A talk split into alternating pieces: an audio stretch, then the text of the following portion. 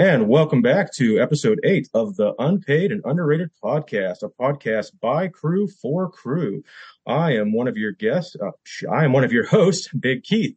I am joined by a fellow co-host this week, not Big Joey. It's actually Big Kevin from a previous episode. And everybody, Big Kevin here. And we will have a guest on shortly, Big Jeff. Hey everybody, Big Jeff here. Sorry, guys. Okay, so let's get things off, guys. It's a little, uh, it might be a little uh, draggy this week. Joey's been doing the intro the last couple weeks, so let's. Uh, I will do my best. Uh, sorry, I'm struggling here with my Zoom and my notes. Okay, here we go. First topic: What is everyone wearing tonight on this beautiful day? Big Kevin, what you wearing, buddy? So I got on the uh, curl shirt. Uh, I just got it at the Arnold this year, and that has quickly become one of my go-to Massenomic shirts. Really liking it. Good to hear. What about you, Big Jeff? What, what you got on, buddy? Oh, I'm wearing the "Don't Curl in Me" shirt, even though I understand that joke is a little bit played out at this point. You know, it's kind of run its course, but I'm still a big fan of the "Don't Curl in Me" shirt. Uh, it's one of the shirts that started it all for me. It was probably part of my first order uh, back from when I first heard about Massenomics. I can tell you more about that if you guys want. But um, yeah, sporting the Don't Curl in Me today. Yeah, we'll get to that later once we actually start that interview, buddy. All right. And drinking. What's everybody drinking tonight? So uh, I'll start. Okay. So I'm actually not drinking a Wegmans uh, orange drink this week.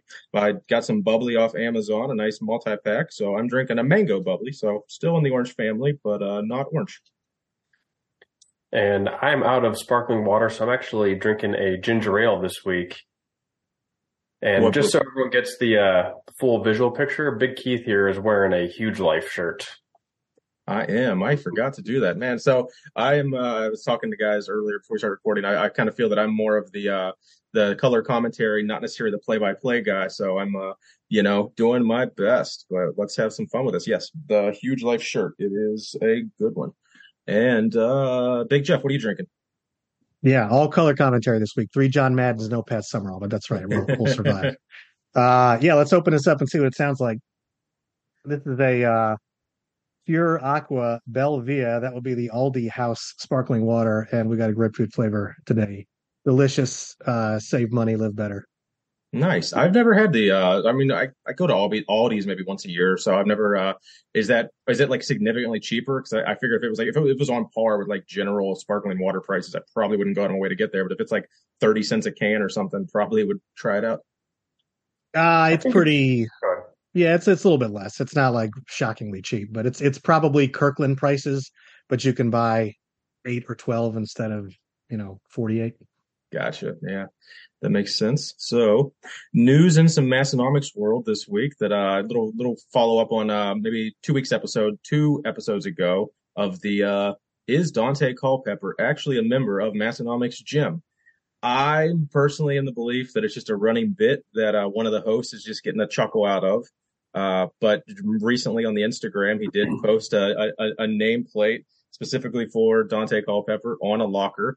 But uh, I think I saw the locker like on a, in, a, in a different video in the background, and it looked like the locker right underneath the TV. So I'm of the belief that it's just like a like a, a catch-all locker, possibly not necessarily someone's individual locker. But what do you guys think? Do you think Mr. Culpepper is actually a member of Massenomics Gym? Uh, I, I think uh, where they are in the country, it would not be unreasonable for uh, for them to have found uh, some used Minnesota Viking or I'm not sure where Culpepper went to college, but to, to find some used lockers they would have had. I actually have something similar in my gym right now. Uh, I picked up some lockers that were actually from some other local high school, and now I got lockers in my uh, in the gym that I keep all my stuff in, and I had some uh, uh, no names, but it had like a number six and a number twelve sticker really prominently on there. So I think the same thing probably could have happened at the Massenomics gym. Possibly. Yeah, this is a particular intrigue to me. I can tell you where I went to college. You went to UCF, which is where I went to college, which is why mm. I always chime in whenever that comes up. And yeah, I would like to believe that he is a member there. Um, and that, you know, maybe he'll be he'll be on the podcast one day. But I, like you, Keith, probably think that they picked up some, you know, salvage gear from a Viking sale or something like that. Uh, but yeah, I, I enjoy that bit because it's got a little personal uh, personal personal factor being alumni from UCF like me. I now now Dante would be a pretty yoked power lifter. If I recall right, he was about a 6'4", 250 quarterback. He was what yeah, he like was a, a big was, dude. Yeah, he was a uh, you know late nineties, early two thousands. He was mm-hmm. not necessarily your uh, you know your your 6'2", 220 kind of uh, you know skinny quarterback back there. He was he was a big man. So uh, I don't know. I think he's he's definitely benching three fifteen. Oh yeah, absolutely. So, like Big Jeff over here. That's right. recent recent inductee. Yes, sir. So how's the uh have you guys any well okay so Kevin have, have you guys been hitting it have you been getting any of that uh, wildfire smoke coming from Canada because I know New York has been getting smoked like I literally it, has been brutal up here. Uh, it's not been too bad, but it, it's enough that it's noticeable. You know, it was really hazy all today, and uh, my wife actually works at a daycare, so like they didn't like let the kids play outside today, just out of yeah. you know overabundance of caution. Yeah, that makes sense. I want to say they they canceled most like local acti- uh, any any outside activity the last couple days has pretty much been well anything that's like state funded or anything like that anything that someone could get in trouble for has been canceled uh but yeah it was it was three days ago we was just driving back from work before i actually like opened my phone and saw anything about it and it was just like why is it literally like just hazy out and then my wife had told me about it and then it's been kind of the talk of the town the last two or three days and uh it's it definitely like for the past 48 hours today's cleared up a little bit, but it's just been you just walk outside and you're like, wow, it's just a it's a campfire out there.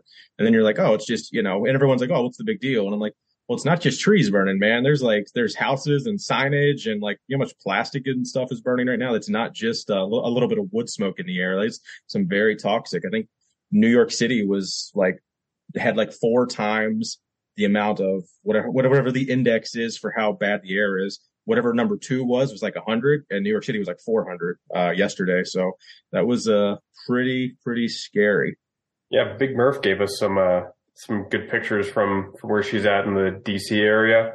And she said that they were they were code maroon. And i didn't even know it went past code red. There's two levels that go past that. There's purple and then maroon. So like they're you know that, that's as bad as it gets i guess. You would think just either letters or numbers would make more sense, wouldn't it? Like just something that would be like a color coded scale. I mean, other than just like green and red, like like when you get all these different hues in there, wouldn't that just make it extra confusing rather than just like like it's it's it's a you know it's a one two three four five scale whatever it is. But uh speaking of pictures, did you guys get on get in on any of that drink spotter light picture fun that uh, one of the hosts was asking for in the Discord?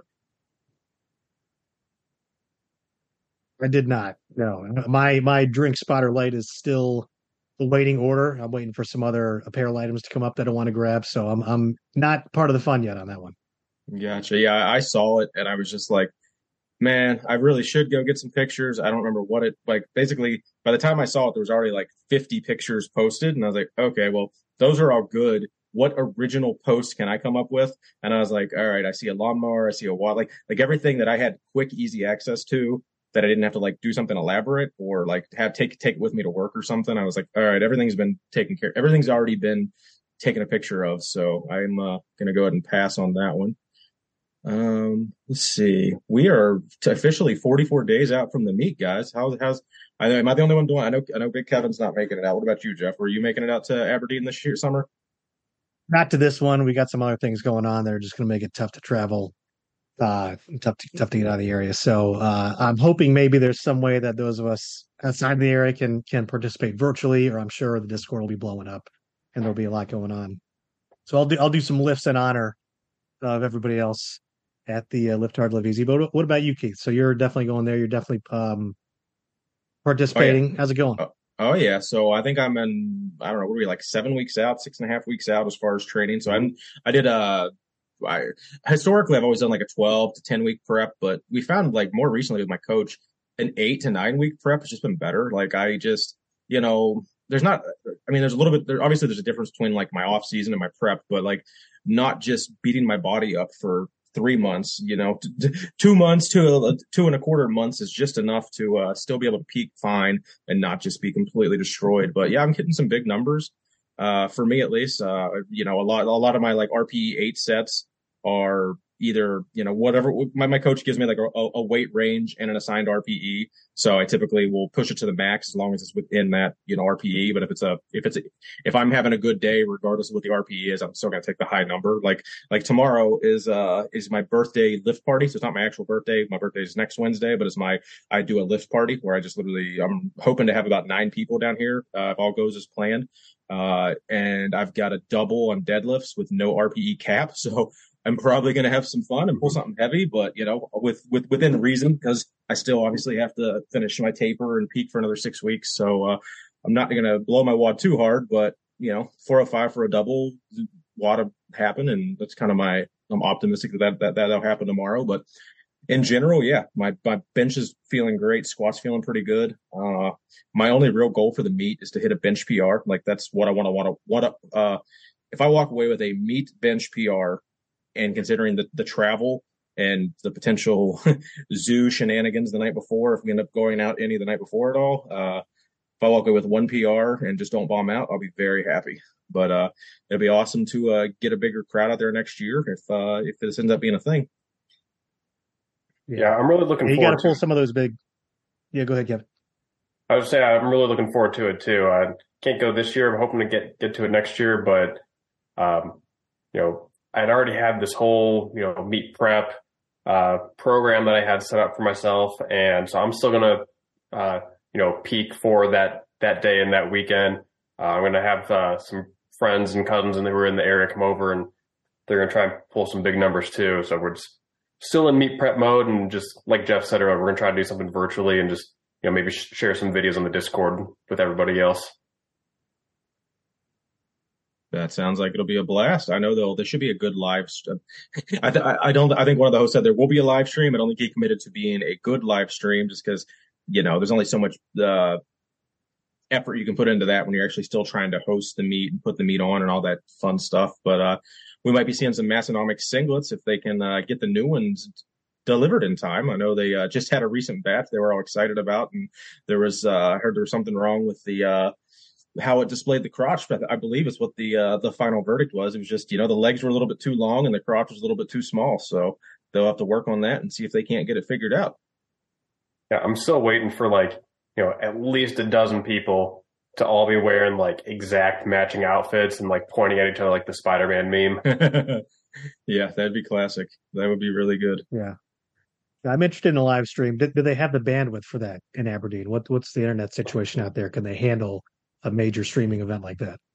I imagine the bandwidth would be better at the ice rink than it would have been the AmericInn or the Americanan, mm. however you pronounce it. I never, I don't, I, I, I kept reading it and I was like, how do you actually say that? That, that pun hotel name? I don't get it. Mm. So anything jumping out at you guys you want to touch on? Yeah, well, uh, you know, speaking of, uh, you know, uh, small dong pouches, have you guys heard about Massenomics? Yeah. Uh, one of my favorite parts of Massenomics is the contest that they put on. Um, and it's something that we actually get to participate in as supporting members all the time. Uh, a few years, a few times a year, they put on a fun contest and give the followers a chance to win prizes like gift cards or Frankenstein apparel, custom artwork, or checks of various sizes. In the past, there have been meme contests and a few different themed video contests. I myself actually podiumed in two different contests, and uh, they have two contests coming up this summer, uh, and I actually have the inside scoop on one of them. We actually talked about a little bit right now, and that's actually the Lift Hard, Live Easy uh, powerlifting meet that takes place on July 22nd in Western Northeast South Dakota. I have no idea on the other contest yet, so stay tuned. So thank you, Massenomics, and you know what they say: come for the beer parody lifting apparel, and stay for the active online community of like-minded lifters. That was a very good sponsor read. We'll get I if it was something we did on our episode, I'd give you two cool beans just for that sponsor read alone. Um, let's see. So I feel that we had some really good feedback from last week's episode. I feel that it was uh might have been the the, the most meme worthy uh episode we've had so far and the most like some some some catchphrases and taglines and whatnot. I just uh did you guys enjoy listening to those this week? Did and I think one of you guys said that you kind of saw all the memes before you saw heard the episode. So uh any any funny stories or anything of just how you like the first time you heard it or received uh some of the funny bits from last week? Oh, I was laughing out loud listening to that. So I, I saw the memes come through. I, I, saw Joey in front of like some NASCAR. I'm like, oh, that looks kind of funny. He's got a pit vipers on. He looks kind of like America, you know, which is funny because he's Canadian. But then I actually heard it and that he thought that Roll Tide was a NASCAR thing when the Tide car would roll over. And I, I was dying at that. I told my wife about it. She cracked up and the, uh, the whole platypus bit, like basically, I think what we're revealing here on, on this unpaid and underrated podcast is besides lifting, none of us really know much about anything. Um, but I do have a, a follow up on, uh, from, I think that's two episodes ago now, uh, on Ace Ventura Pet Detective. I still have not seen it, but I do know what a platypus is. Yeah, you got me beat there because I dude, when I when I looked at the picture of it, like I was like, that can't be real. Like the beak and the paws are so shiny that it's like it's almost like a plastic look. I just I and and and it's not like I saw it and I was like, oh, I've seen that before like a hundred times. I just didn't know what it was called. Like I was like, I don't think I've ever seen that or have any reference of that in my entire 38 years of existence.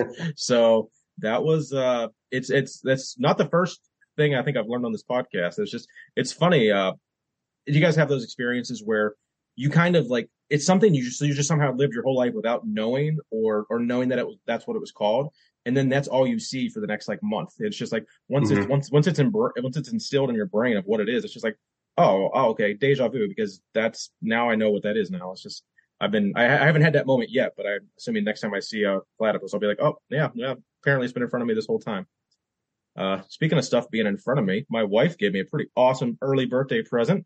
I got the new 28. Oh, so it's not the new 29 millimeter Texas Power Bar, but I'm fine with that because they don't have those in Cerakote. So she got me a a nice orange Cerakote Texas Power Bar for the gym. So very excited with that. Uh, I was was very much on the fence. Like I wasn't going to buy it myself just because I know Cerakote doesn't hold up well and it's just going to get beat to crap and all chipped up. So I didn't want to drop $400 on a bar that was going to get chipped up, but I did have it on my uh, wish list that she has access to. And, you know, she basically couldn't hold out any longer. And she knew I was having this lift party this weekend. She was like, Hey, I got a present, you know, there's a present for you in the garage. And, you know, it was, uh, it was, it was a winner. I was very happy with that. She's a keeper. That's our, that's for sure. so far, I think we're, uh, I don't know, it's 2000, however long 2006 was ago, uh, whatever, whatever that is in, you know, platypus years. You got me beat by one year. Oh, nice. Nice. So, okay. Let's do, we've got a, uh, well, how to, what do we, yeah, I'm sorry. So we have a relatively new segment we're going to get to real quick. It's where we, uh, go over last week's Massenomics episode. Uh, we're going to give it some JD powers, however we feel about it. You know, this is your honest opinion no matter what. Give me your honest opinion. And uh, last week's episode, we had Ryan Lapadat from uh, famous from King of the Lifts. Uh, what about you, Kevin? Did you, did you get a chance to listen to last week's episode?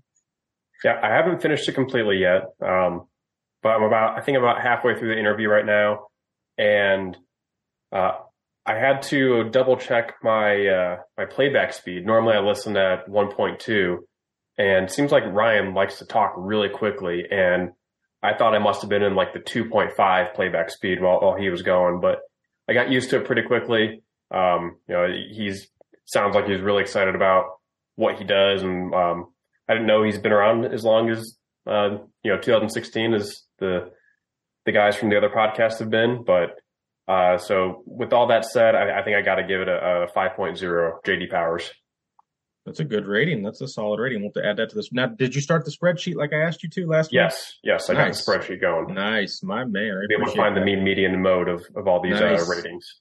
And what about you, Big Jeff? What are you going to give last week's episode with Lapadat? Yeah, I, I enjoyed it as well. I also, I think I listened about one and a half speed, which is very fast. And I have to admit, since I started doing that, my comprehension goes down and my recollection goes down.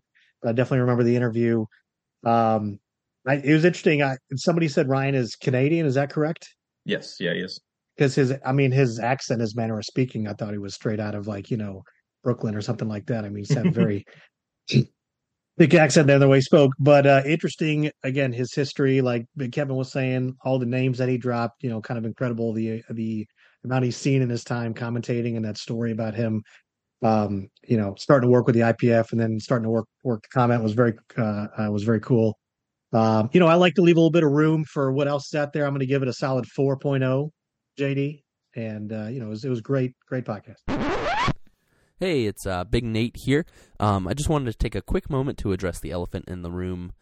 Uh, Big Jeff did give episode 376 of the Massenomics podcast a four JD Power and Associates awards. Um, he has since redacted his erroneous rating uh, and issued the following Notes app apology.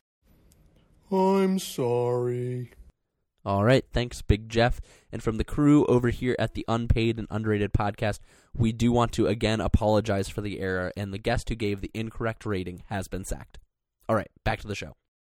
All right, I don't know. I don't know if that's allowed in this bit, but we'll. Uh, I guess we'll let you get away with it this week, and we'll uh, see if we can't make up for that. So, I liked it. It was a good episode. I wish uh, King of the Lifts, Brian, would have uh, talked a little shit about Two White Lights and got a little more of a rivalry. You know, I, I kind of feel I, I can see why the other host likes doing it because it is funny to stir the pot, like to just get some some rivalry going, get some banter going between you know two different uh, opposing forces. So Rye, he uh, didn't really have anything negative to say about anyone. So for that, I'll have to go ahead and uh, maybe de- de- de- deduct a little bit of points, but uh, I think I'll go ahead and give it a six JDs to offset, you know, Jeff's four for this week. And uh, yeah, that's where we're at. So make sure you guys tune into Massenomics podcast. Uh, preferably, it's it'd be the you know your second most listened to podcast of the week. But uh, you know, I, I I personally, you know, selfishly would like you to listen to ours first if you get the chance. But uh, you know, if you have to listen to theirs first, just because it comes out a day early,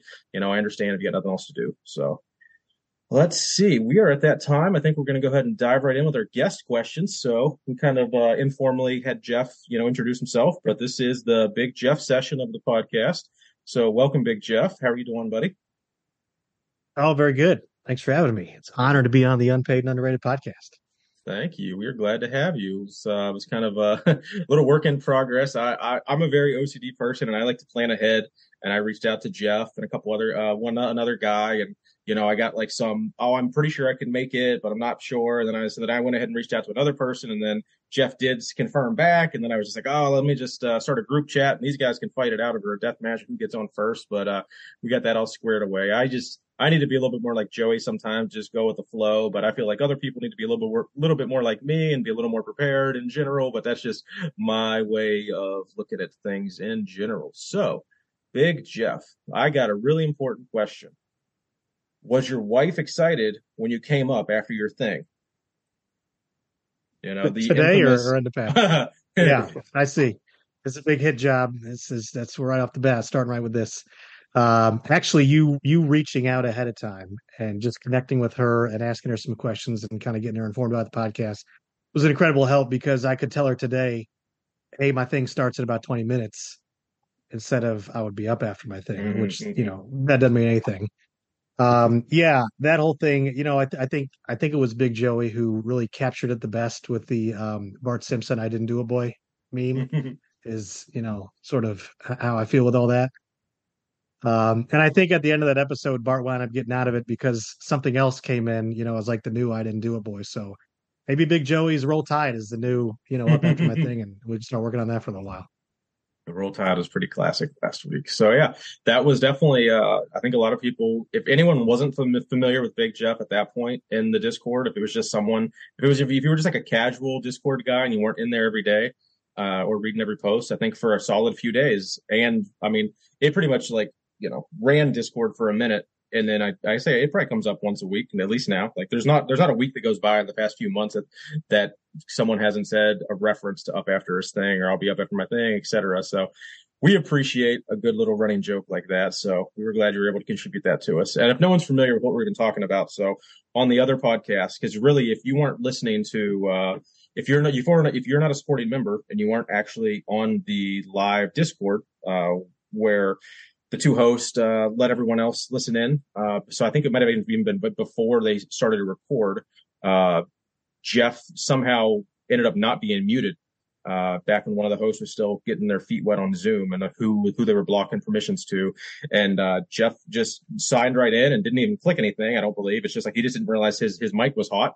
And we just caught him, you know, mid sentence talking to his wife about, you know, saying, "Hey, I'll be up right after my thing," and you know, there was 20 or 30 of us in the chat that like heard it live and just immediately started rolling. And uh, I don't think it actually did. It actually no, it, did, it didn't make it on the actual podcast, but enough of us heard it, and it just it'll live on it in, infamously via that. So that uh, it does. We, we, it does we really infamy. So, Big Kev, you got anything you want to ask Jeff? Any of these questions? Uh, anything you wanted to, to to know about Mr. Jeff? Yeah, so we'll just uh, dive right in here. Um, so we got so Keith slid into I think it was your wife's DMs. Um, so, you know he's got a I think uh, Scant actually has to watch out for Keith. Keith keeps going into all these these women's DMs here, so in my defense, um, I have asked permission for most of them, or because half, half the time it's like sometimes I'm like, oh, okay, let's click on their profile picture and right. the wife's tag.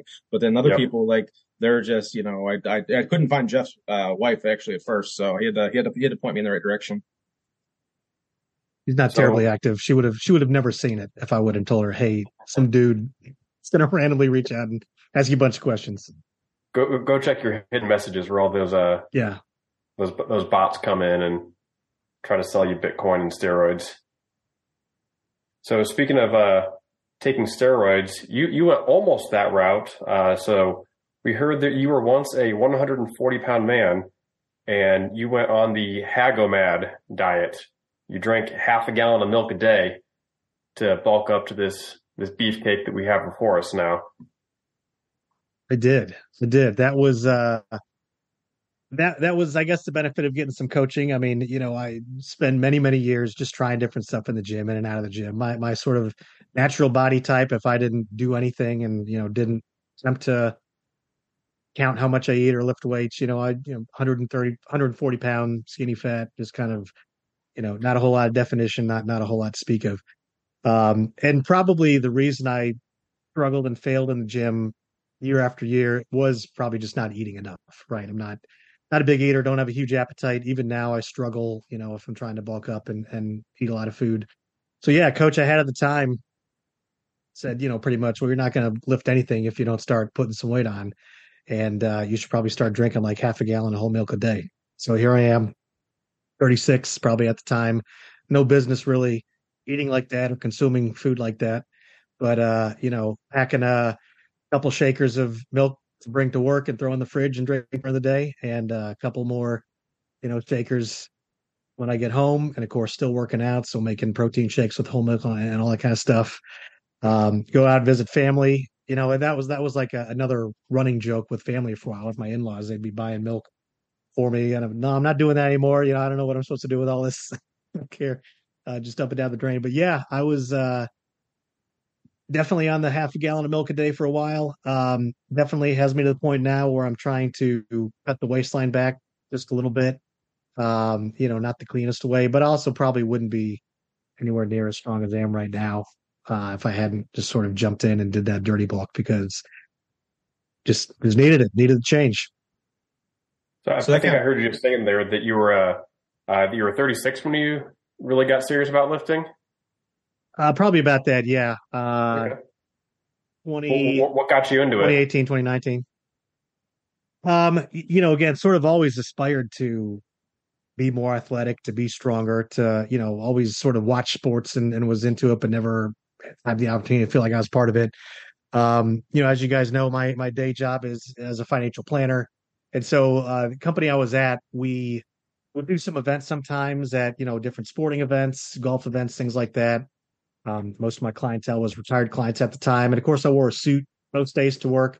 So you didn't really know what my body looked like because, you know, I was, I was dressed up going to work, long sleeves, all that kind of stuff.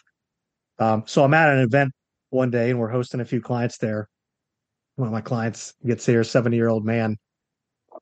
And, uh, you know, he comes over and, and we kind of have that exchange where like we think we know each other. Obviously, I know who he is.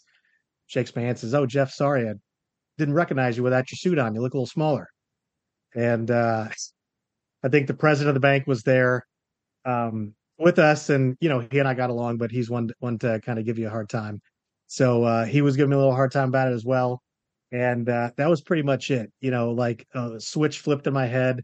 You know, the rage just started to build inside of me. This this seventy year old man told me I was looking small that day, and uh, you know I I went out and I probably the next day actually signed up for a boot camp class um, and and did some of that for a while. That was not really that was cool because it got me introduced to some stuff that I hadn't done before. Got me training with a barbell a little bit, which I really hadn't done, but um, wasn't right for my goals and my body type necessarily. So kind of moved on from there to other kinds of training, and you know weave my way through starting strength and some other online coaching and you know basically to the point i am now got more engaged and whatnot. So yeah that's that's my origin that's my village villain origin story it's good to hear. It's good to hear. So yeah, 36, that couldn't have been that long ago. So when was, uh, this is a question we kind of forgot to ask the last couple of guests, really, uh, just your Massenomics uh, in, your entry to the, into the world of Massenomics, whether that be just following them on Instagram, listening to the podcast, finally diving in and becoming a supporting member. How was that experience for you and how has it changed your life for the better, maybe?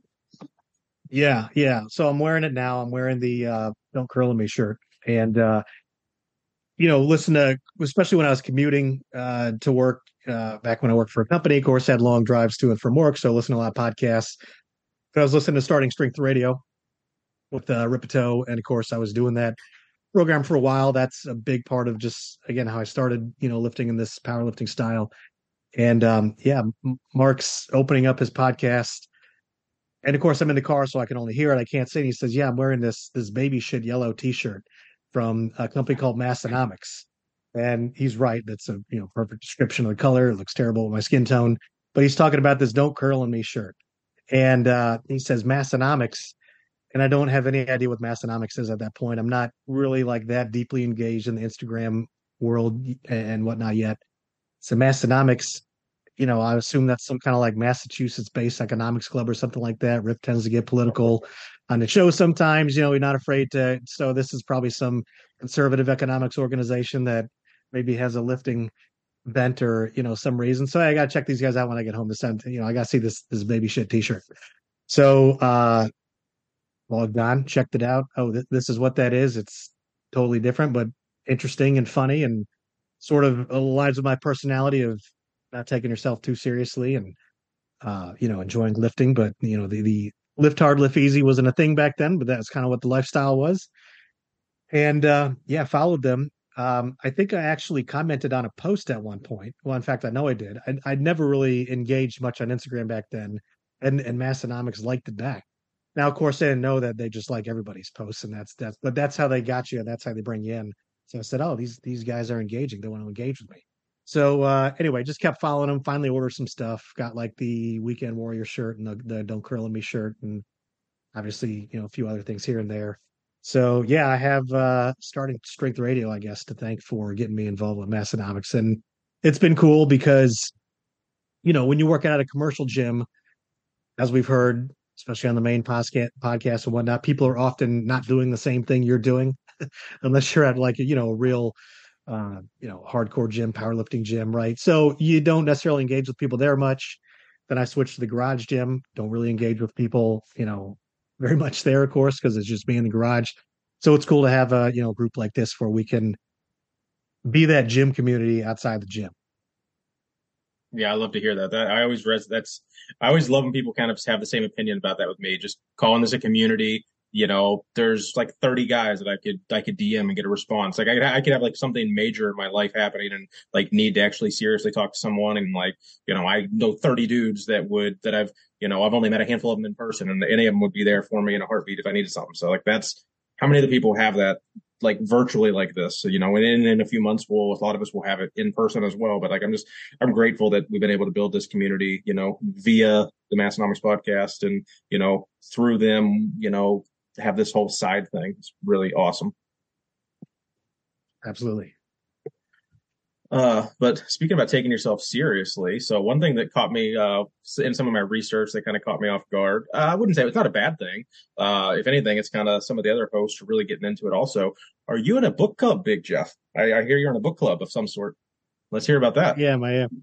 I feel partly responsible for for all the book talk and Massenomics. Um, yeah, I, it's it's just cool. So uh, some combination of friends, former coworkers, um, just you know, a small group of us got together. We started a book club. I don't know, probably a couple of years ago, really based around just business books and that sort of thing. And we ventured into some other types of categories. I'm usually the one that brings up the more uh, business business adjacent books like uh, meditations. We've read Art of War. We've read uh, Atlas Shrugged. Me and another guy really wanted to read that one, so we spent some time reading that. Um, and and it's yeah, it's a lot of fun. It definitely, you know, there's been a lot of book talk, Massenomics Book Club, that kind of stuff going on. Um, would encourage folks to get together and you know maybe read some of this stuff as a group if they want to because the discussion is always good another way just to interact with with good people as well um you know drive home the message or see how somebody else is trying to experience the message or trying to apply it to their life um you know and and you'll maybe retain some of the information more and just just enjoy it and it, i tell you too it's the accountability as well i mean you know think about it like this like you know big keith big kevin why, why do you compete in powerlifting a lot of it's camaraderie, honestly. Uh, I mean, yeah, it's, it's, fun to challenge myself. Well, for me, honestly, it, it, boils down to just motivation to train like three or four days a week. If I didn't have a meet ever, if I didn't do one or two meets a year, I would get very complacent and I would either one, just freaking try to PR every week and hurt myself, or two, just be like, oh, I don't need to work out this week. I don't have anything to train for. I don't feel like it. So me always, and, and I'm financially invested also, but uh, I've met a hundred people at meets in the last 10 years that are all, you know, I'm close personal friends with several of them to the, to the day still. That's half people that come and train in my gym or people I've met at meets. Right. So it's kind of the relationship there to the book club is, Hey, what, you know, when I know we're meeting first Thursday of the month and I got to have this book done or I'm not going to have anything to talk about, you know, it's the accountability that helps me get through a dozen books a year instead of just, you know, buying a couple and shelving them and getting halfway through them. So, you know, having those those deadlines in your life helps you stick to whatever goals you might have. And it's the same with lifting. Again, I, I don't I don't compete to win medals, even though I win them all the time because I'm masters now. But um, you know, it keeps me accountable to the training because I don't want to look like a fool on that date when the meet comes around, and I want to want to do my best that day. So I got a deadline to prep for. Well, so you were just giving some good analogies there between uh, the the book club and the reading, and with the lifting that we do. Um, and I think on several of your Instagram posts, you've made some good analogies between lifting and personal finance. And so I'd like to know what are your, what are some of your favorite analogies that you've made with that? Yeah, yeah, I'm I'm the self-proclaimed powerlifting financial planner. Um, I'm always curious to know if somebody's gonna gonna call me out on that or somebody's gonna challenge me. I know there are other people in finance that lift, I know that, you know, but I think we can niche it down enough to where I can be, you know, specific to where, well, I'm the strongest guy that does this thing. Uh, but yeah, you know, the, the, the social media thing is tough. I did kind of the traditional social media and I still have an account where I just put very basic personal finance stuff out there.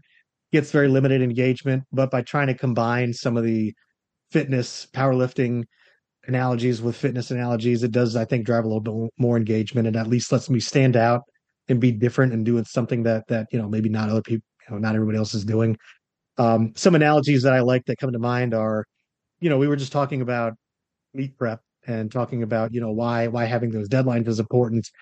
Um, you know one thing i like to talk through with people is when you think about how you save and invest and how aggressive you should be right? Should you be buying all stocks or should you be putting your money in cash? Well it depends how close you are to your goal.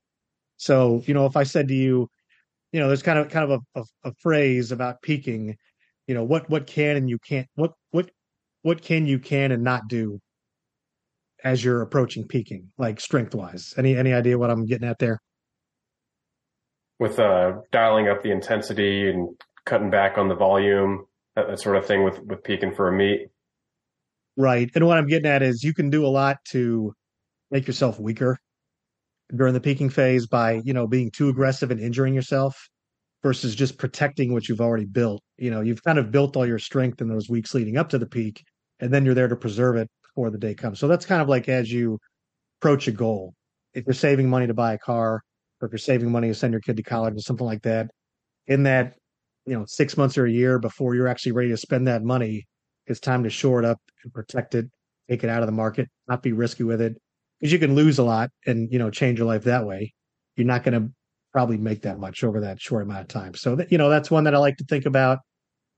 Um, I did a video that was like um, mutual funds are like the compound lifts of financial plan, right? So you think about if you don't know what a mutual fund is, well, you think about buying individual stocks. So you could buy stock at Amazon You could buy stock in Nvidia. You could buy stock at AT and T. Like that's that's all well and good, but you are putting all your money in that one company, and you're subject to the risk associated with that one company.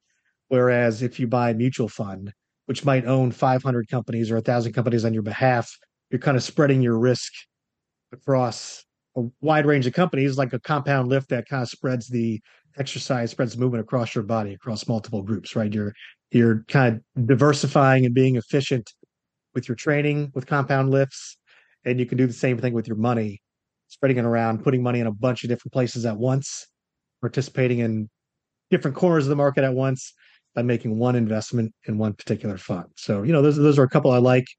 And yeah, I've got a few more on the Instagram page. And if there's other ones you're curious about or a concept you, you don't quite understand, you reach out. Maybe I can make a reel about it.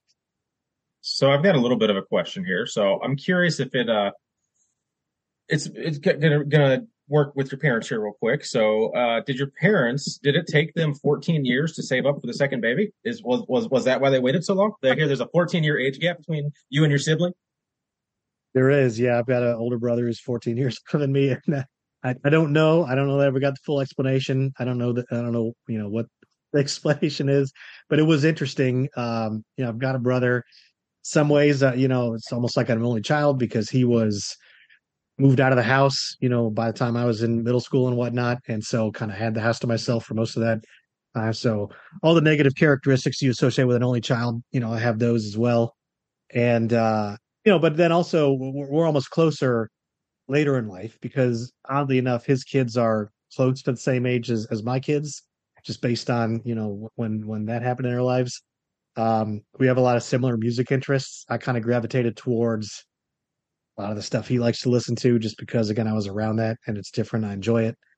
Um, so yeah, that, that's, that's an interesting relationship. Again, I, I'd say we're, we're closer now probably than we were when I was five and he was, uh, what would that be? You know, 16, you know, you can, or more than that. What was it, 14, 5, 19? um, you know, you can imagine how, how different, what a different place your lives are in at that point. So, um, yeah, it's a different dynamic. That's funny. Like I, I basically asked one question and then like your response, you almost hit on like two or three of the other follow-ups there. So, uh, one of them I'll get to real quick. Uh, so you mentioned that you, uh, enjoyed his, his type of music. So that kind of might experience why you're such a fan of 80s rock music. Uh, and with that, so you have to, you know, you can only pick one. So one of each. So favorite rock band, favorite rock song doesn't have to be the same band or from yeah. from the band. So okay. Um, I I think without question, my favorite band's probably Megadeth. Um, it's just my style of music. I mean, the you know,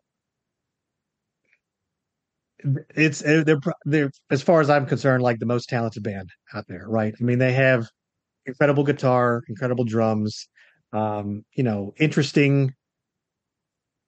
You know, the lyrics are okay. You know, they they probably maybe fall down a little bit on the vocals, but but Dave Mustaine is not the worst singer in the world. They're certainly worse.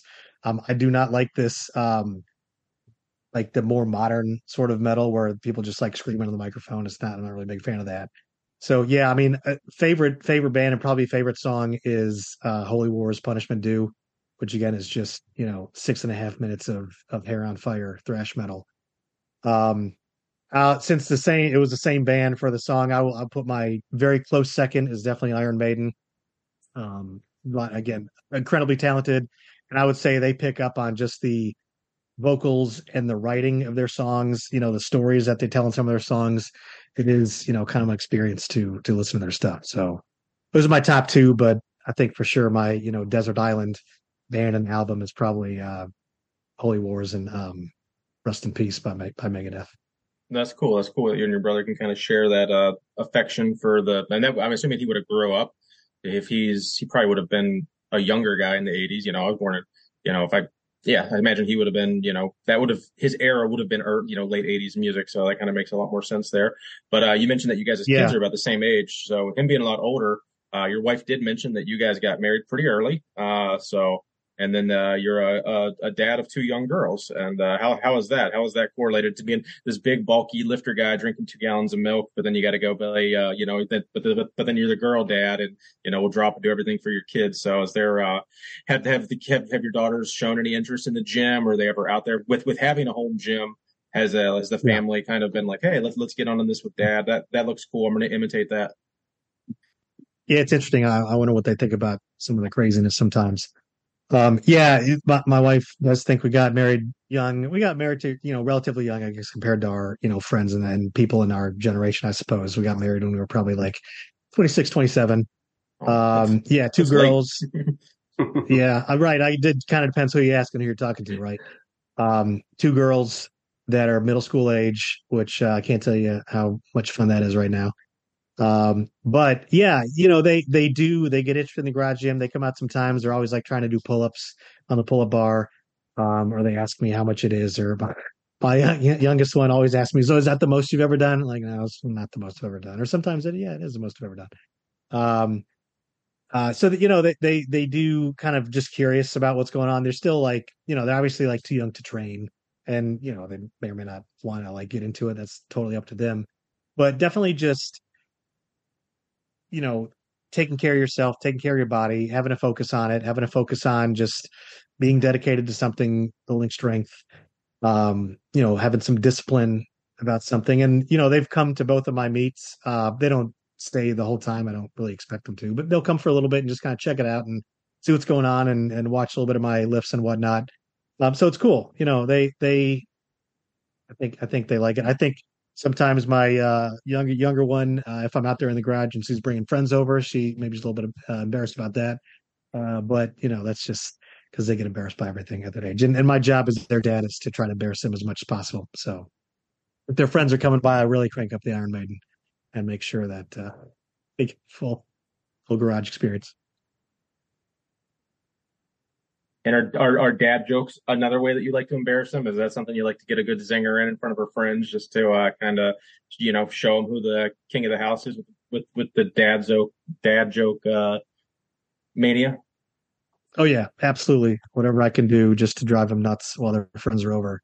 It's really you know are you are you it's it's your responsibility. It's it's the law as a dad to do that, especially with girls. Now, am I reading this right? Are you actually uh, originally from uh, Kevin's home state also? Or am I reading I'm that? not originally from there. Uh, my okay. family's from there. My brother was okay. born up there. Hmm. Um, so, you know, close ties. Um, we did a lot of vacationing, if you can call it going to Cleveland on vacation. We did a lot of trips up there when I was a kid. um, two day car drives from Jacksonville to Ohio. Um, and most of my extended family's still up there. So, so I, I, yep. Yeah, just going with that. Um, so if, if you do have some ties to Ohio, then um, obviously we have you know the intense debate of Ohio being in the Midwest or not, and I think one thing actually kind of ties it together with uh, that you might be able to give us some good perspective on is I've heard that people say that Ohio is the Florida of the Midwest. So it's you know it, it's still technically part of that that larger group, but there's just something off about it you know, the way that, you know, the Florida man and like the craziness that goes on in Florida. Is, is there any, uh, perspective you can give on that come, coming from, uh, p- having people in both yeah. states? Yeah. Yeah. Probably is probably that whole like black sheep kind of thing. You know, people hate us because they ain't us. And it's probably the same up there in Ohio. Um, I, you know, so I was born and raised in Florida. I also went to college here. So I didn't, I didn't really leave the state in any meaningful way until I was in my twenties. And I didn't know people were, you know, dogging us that much until I left. Like I knew there was some jokes, but you know, moved to North Carolina at that point, and and oh, you guys, you, people really do hate us. I didn't know that. Um, but yeah, you know, definitely walked to a different beat. Um, definitely have you know some interesting folks down here. Uh, I mean, there's crazy people in every state, so I think that I think that does get played up a little bit. Uh, you know, again, it's it's maybe it's the Massenomics running joke uh, of the country. Um, but you know, hey, if you hate it so much, stop coming down here to visit us all the time. We're fine without you. You know, we're getting along okay here.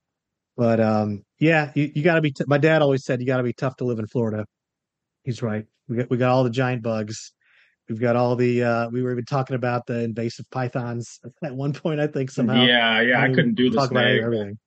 I mean, I I'm not necessarily afraid of snakes, but I think does anyone else like so my wife is deathly afraid of snakes and I think like that's kind of like seeped into me a little bit just because you've been with someone for 20 years, you just kind of like almost accept or you kind of absorb some of their fears and some of the things that annoy them and it's just like, you know, I I could, uh, I definitely don't like snakes anymore as much. I, I definitely have more of a fear with snakes now for being with her for 50, you know, a dec, two decades, whatever, than I did maybe when I was 20. So I just, uh, that always get, I get, I get a kick out of that. But Florida is a state I have never gone to. I think the farthest south I've been is, uh, Carolinas. So, oh, well, no, I guess I've been to Georgia, just, uh, Atlanta, just for, you know, the airport. But, uh, as far as like actually visiting and like doing tourism stuff, it would be Carolina. Um, sorry, let me just zoom up here. We, go. we got lots uh, of Waffle Houses too. So enjoy it. So, I mean, I kind of figured that's why you started working from home is just Florida was so uninhabitable to go outside that you just couldn't, uh, you couldn't, couldn't stress it anymore. But, uh, with that, so how long you been working from home now? Yeah, I've been working from home. I mean, we can count the time where my previous company shifted to work from home, which was when everybody did, which was uh, oh, okay. March of 2020. And I never went back to an oh, office oh, except nice. to get my stuff. So lucky you. I yeah, I left that job in November of 2020. Went through the process of setting up my own registered investment advisory firm. Takes some time, you know. So I got approved by the state of Florida in March of 2021. So you can say I've been permanent work from home business owner for uh, a little bit over two years now. So would you say so that so you work from home for call it six months, whatever it was, while you still were employed by another company, and then call yeah. it two and a half, three years by yourself right now. Uh, did you pick up any bad habits while you were still working for another company? And do you, I guess, I guess, did you do you work harder working for yourself than you would when you work from home for another company? Yeah, I mean that's a good question, and it, it's it's very hard. I could answer that in a bunch of different ways, right? like yes, I absolutely work harder for myself, you know, than than anybody else. I mean, this this is my baby, this is my thing. Um, I also started from zero, so you know, having no income is a driver for you to work hard. So you know, there's that there's that whole thing too. I mean, I'm still building a business back to the levels I was at and the levels I expected to be. Right, you know, it's it's a process, and and still working through that. So, you know, yeah, I bust my ass for this business, no doubt about it.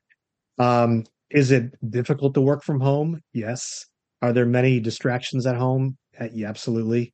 Um, am I the kind of person who you would call, you know, well organized and and you know functions well without structure? No. So uh, you know, I mean, I I I struggled to be as efficient as I was right when I worked for another company, and people were feeding me stuff to do all day, and I had tasks and I had objectives and I had you know bosses and people that we're going to expect to hear from me every week.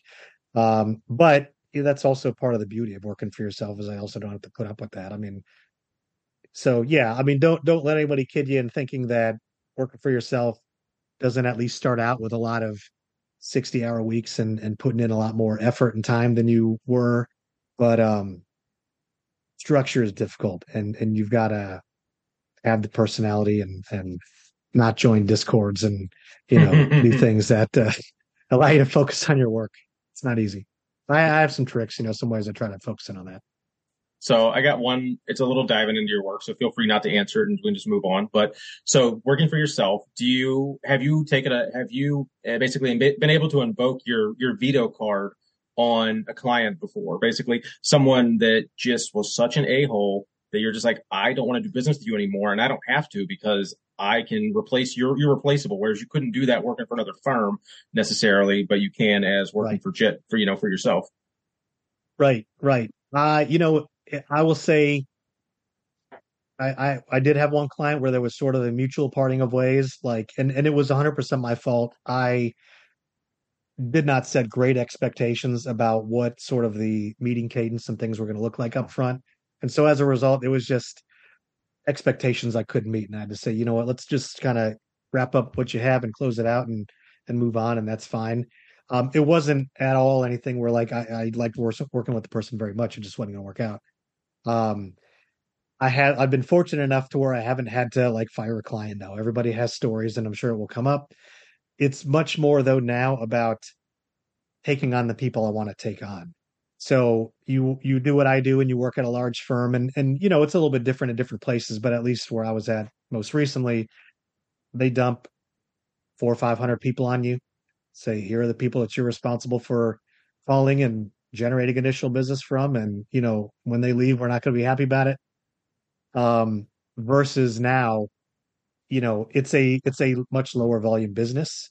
I know you know my end end number of clients will probably be like 60 or 70 or something like that and that's it people i can still deliver very high touch service to. And my website is set up very much in a way that it's relatively clear who i work with. Um, when i have the intro call with somebody you know if the vibe is off as as they say then um, i'm just not going to pursue it right? And and i'm not going to encourage that person to sign on the way i would with somebody who you know we have a great 30 minute intro and their problems are the kind of problems I solve, and the kind of person they're looking for is a person like me, and they're not going to be, you know, just doing doing all the sort of bad habits. You know, part of my job is to help people work on things and, and correct bad habits and be accountable. But there's there's people out there that just you can tell they're not built to work with somebody. So yeah, th- those people really ideally just never sign on in the first place. That makes sense. It's a uh, really good insight from that side of the table, uh, from being a you know small business owner like that. So I think this is the time we're going to segue into one of our other newer segments. That actually no, it's it's an it's a pre-existing, it's a long-standing segment, if you will. It's the uh, Joey silly question. Joey couldn't be here this week, and uh, he wasn't able to. He's basically put it in my hands to come up with a silly question this week. So I'm not as silly as him, so it might not be as funny uh, as a hypothetical question that I'm going to ask you guys both. So in this magic hypothetical world, so just play loose with it with me. I don't want to get too in the weeds with it, but uh, all right. So one food item for the rest of your life you can consume as much as you want, and it'll be zero net calories, zero carbs, zero protein, nothing. It's basically just all you're going to get from it is like you know it's going to be like drinking water. It's just placebo. What food item would that be, and why? I can give you mine first if you want some time to think about it. Uh, but God, this might not go over as, as funny as I thought it would because I'm, you know, Jeff said he doesn't like to eat that much and doesn't have a big appetite. I'm not really sure if Kevin's eating appetite, but I'm the only visible fat guy on this episode. So I've got answers that correlate with being a fat guy. I'm curious if theirs will or not. So are, is this a like one food for the rest of our life or just like a, a cheat meal that doesn't nope. actually so, add calories? So I'll, I'll, I'll, I'll give you mine and kind of go through my druthers of how I come up with it so you can kind of figure out where I'm. So in, in this hypothetical, yes, to me, it's, it's one item that you can eat every day, but also uh, this well, this is the part that I've kind of gone back for. Do you have to pay for it or not? So I think you should have mm-hmm. to pay mm-hmm. for it. So it has to be something that will financially fit in your portfolio of your diet, basically. Uh, but yeah, it adds nothing. So if you want to just be like, oh, I love ribeye steak and it's so good, but then that's where you get your 200 grams of protein from every day because it's literally it, it's it, it doesn't exist. It's it, it's almost like you're not eating it, but mm-hmm. you you get the satiation from it, if you will, and you get the flavor, obviously. Uh, so for me, I've got two. I, I, I've I've I've got one A and one B. So I'll go one B first. Uh, so this would be the one that I would ditch if I had to actually pick one, and I would go ranch dressing. Because if I no, so so like a good, amazing, like like like I'm talking Outback ranch dressing, Longhorn Steakhouse ranch dressing, uh, some like high quality, like good restaurants, like like homemade fresh ranch dressing. And why I would go with that is if that if that ranch dressing that I'll use as a, a dipping sauce is zero carbs, zero calories, zero fat, I can eat like so much more shitty rubber chicken at work uh, to just power through my regular food. I'll use it as an additive to power through just bland meat.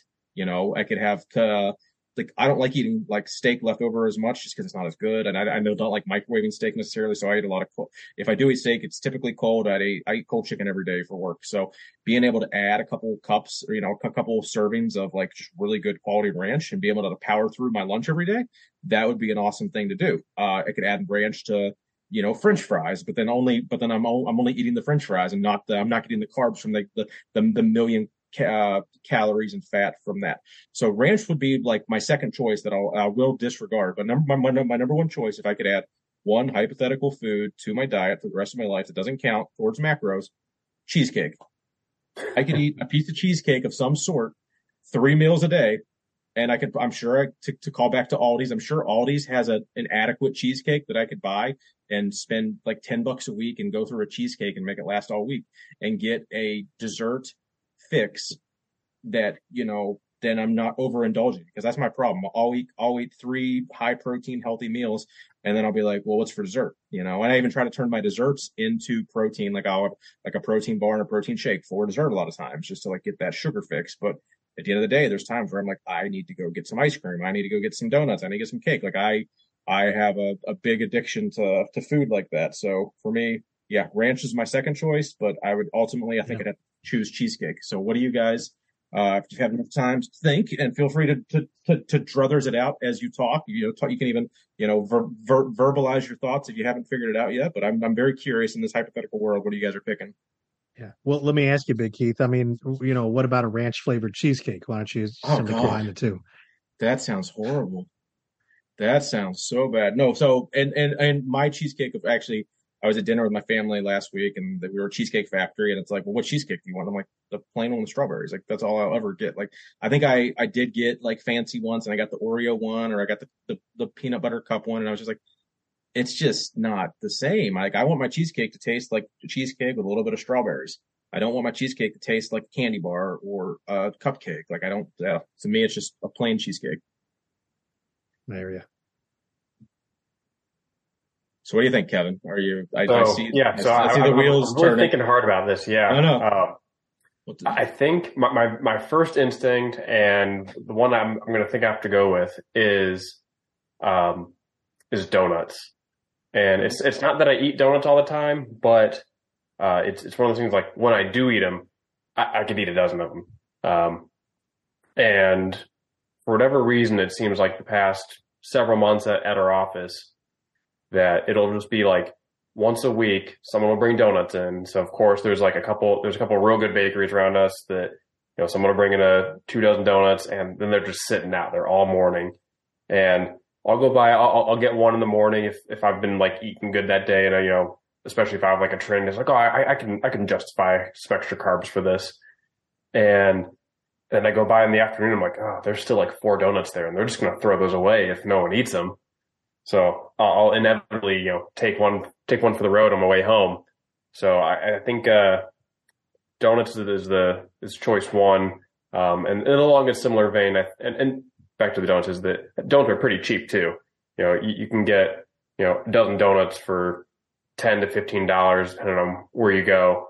Um, and that they're just a, you know, just something you could load up on if you really wanted to. Um, and, and a, a, similar type of thing where it's just like, oh, I just want to keep eating them is uh, like fresh bread or breadsticks, like especially the kind that you get at like a restaurant where it's, um, you know, they, they bring it out before you eat, so you fill up on that, and then uh, you you don't use much. Well, actually, that doesn't make any sense. Why would they make you fill up on food before before you order anything else? But anyways, I, I think uh, fresh bread and butter, maybe a little little oil and some seasoning would be choice number two for something like that. But I, I do really like your your idea for the ranch to make you know unlimited extra flavor to make everything else taste better and more satiating. So if so, if it wasn't ranch, what would you like? Is it like I don't know what what else what what's out there? What else is out there? Is a dipping sauce that's super unhealthy that would mm-hmm. mix well with like three or four big meats? Because ranch would go good with a lot of stuff, but I don't know about yeah. ranch and ranch and pork might not go over very well, and like ranch and ground well, I've, beef. I've, like, I've done know. the ranch and pork. Um, okay. And, you know, I'm I'm so Ohio and Midwestern. You know, I put ranch on everything, okay. but um, but there actually is a a sauce that my wife just made for a meal a couple days ago, and um, I asked him like, "Hey, can you just like make a bunch of that and just store it? and we can just like put on everything." And she goes, "Yeah, but it's like ninety percent honey." So it, it was like a, a, hot honey sauce that she made. It was like honey, um, some Tabasco, some seasoning, some some lemon juice, and maybe one or two other little things. But she's like, "Yeah, that's it's mostly honey. That's just sugar that we're putting on this." but like that, that, was really good though. So like, I, I definitely want to like either find a way to make it a little bit healthier or something. But it, it uh, we use it on uh, on salmon. It's good on chicken, so I'm sure it'd be good on other things like that, vegetables and uh, so that, that, that'd be a good option too, to go with the same, same logic you did on the ranch. I like it. What about you, Big Jeff? What do you what uh you've had enough time here to to mull it over? What are you thinking? I want to hear I want to hear your whole logic of it too, why and like, you know, yeah. Let, us hear it. I'm curious, Big Kevin, do you have a favorite donut? ranch donut possibly or something else? Oh god. uh no, but my go-to donut is a uh, uh an old-fashioned sour cream donut. Cool. What, what cool. the heck's a sour cream donut? I'm sorry. To... So it, it, it, doesn't actually taste like sour cream. I, I, just had to convince one of my coworkers to to try one for the first time, and he, he like he wouldn't touch it with a ten foot pole. He's like, "Well, I don't like sour cream. I'm not going to like a sour cream donut." Um, but they're good. They're just like a they, they look old fashioned. They're not like nice and smooth like a Krispy Kreme glazed donut. Um, hmm. But they are just kind of like a simple. They're a little bit more cakey, but not like a full cake donut. And then they usually have some sort of a, you know, like a you know, a bit of a frosting over, like a glaze on it. So its downfall might just be its name then. yes. Hey, more more for me. I'll take it. Um, yeah, this is a great question. At first, when I thought we were going to have to accept the macro profile of the food, I was going to say the obvious answer is the Costco chicken bake, the most complete macro profile of any food in existence. Um, but if I could go with anything, and I don't have to accept that, I probably pizza. I mean, I just I can smash pizza all day. Um, it's you know different varieties. I don't know how far and wide you want to go on like different kinds of pizza, like the Sicilian and the grandma the New York style, all that kind of stuff. Um, my grandma did used to make very good homemade pizza, so kind of has, has a special place in my heart for that as well. But I just like a good, you know, non-chain. Like there's a, a uh, couple of New York style pizza places very close to us here that just make a good thin crust, crispy bottom. Um, it's just good pizza, and and uh, I don't know, pizza just goes down easy. It's it's, it's good, versatile, variety. You know, Give, give me that.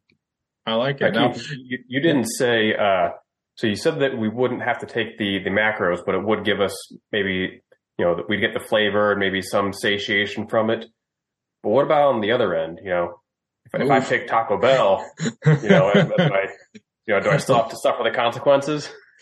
uh, well, yeah, that's uh, that's a good question. I don't know. I haven't, like I said, I I'm usually like Mr. OCD, then I've had this conversation with people and I've had to come up with stipulations too of like, like, well, because people have just thrown off random things and I had to kind of like break down like, well, no, because like, why would you pick steak or, you know, why would you pick anything that's high in protein? Because that's for like, this is like my lifting friends and like, we're all like have, you know, macro goals. It's like, well, why would you pick that? Because now you still have to go eat like all this other meat on top of it. It's just, uh, but as far as, coming out of the back end, I guess uh, we'll leave that up to the uh, you know imagination. Uh, but a follow up on Jeff's there. So pizza, I like that as an answer solely for the cheapness anime because you can buy a cheap pizza like like and obviously you probably because you'd still want to hit your macro goals for the day and then you could probably still you could you could squeeze literally a piece of pizza in at all three meals as even you could almost like start with it and then just power through some, you know, shitty cold chicken or something, you know, or, or finish with it. And then like once I finish the chicken, I get to eat a slice of pizza. That might even be the, the better idea. But pizza keeps for like a week in the fridge or more, I'd imagine. So you could buy one extra large pizza and then it would last, uh, you know, eat a couple slices a week or a couple slices a day for a week. That's a, that's a good answer. I like that. Did you have a, did you have a second Absolutely. one? Did you have an alternative if you couldn't have pizza? Uh, what would your number two be? Well, I think the alternative's got to be the chicken bake. I mean, it's just you know God, God's perfect food. Let me let me run a quick correction, also correction and apology from what I said earlier. Now, I don't want to give the wrong impression. It's not that I it's not that I don't like to eat and I don't have an appetite. I don't don't eat a lot at times. But your your point with the steak, when it comes down to trying to hit a certain calorie goal for the day and try to consume you know 170 200 grams of protein on a small frame like me and eat you know a bunch of steak and a bunch of chicken and a bunch of rice.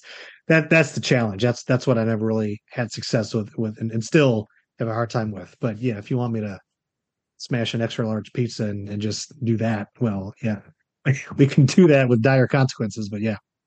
It wouldn't wouldn't life be just so much easier if the foods that we just really enjoyed are what gave us clean protein and healthy car like like it's just like oh god like exactly. i like if I don't under like whose sick plan, whose sick joke is it? And is it honestly like, and if we knew, like, if we were just an unintelligent species and we didn't know that these foods were actually unhealthy for us, would we think they tasted as good as they do?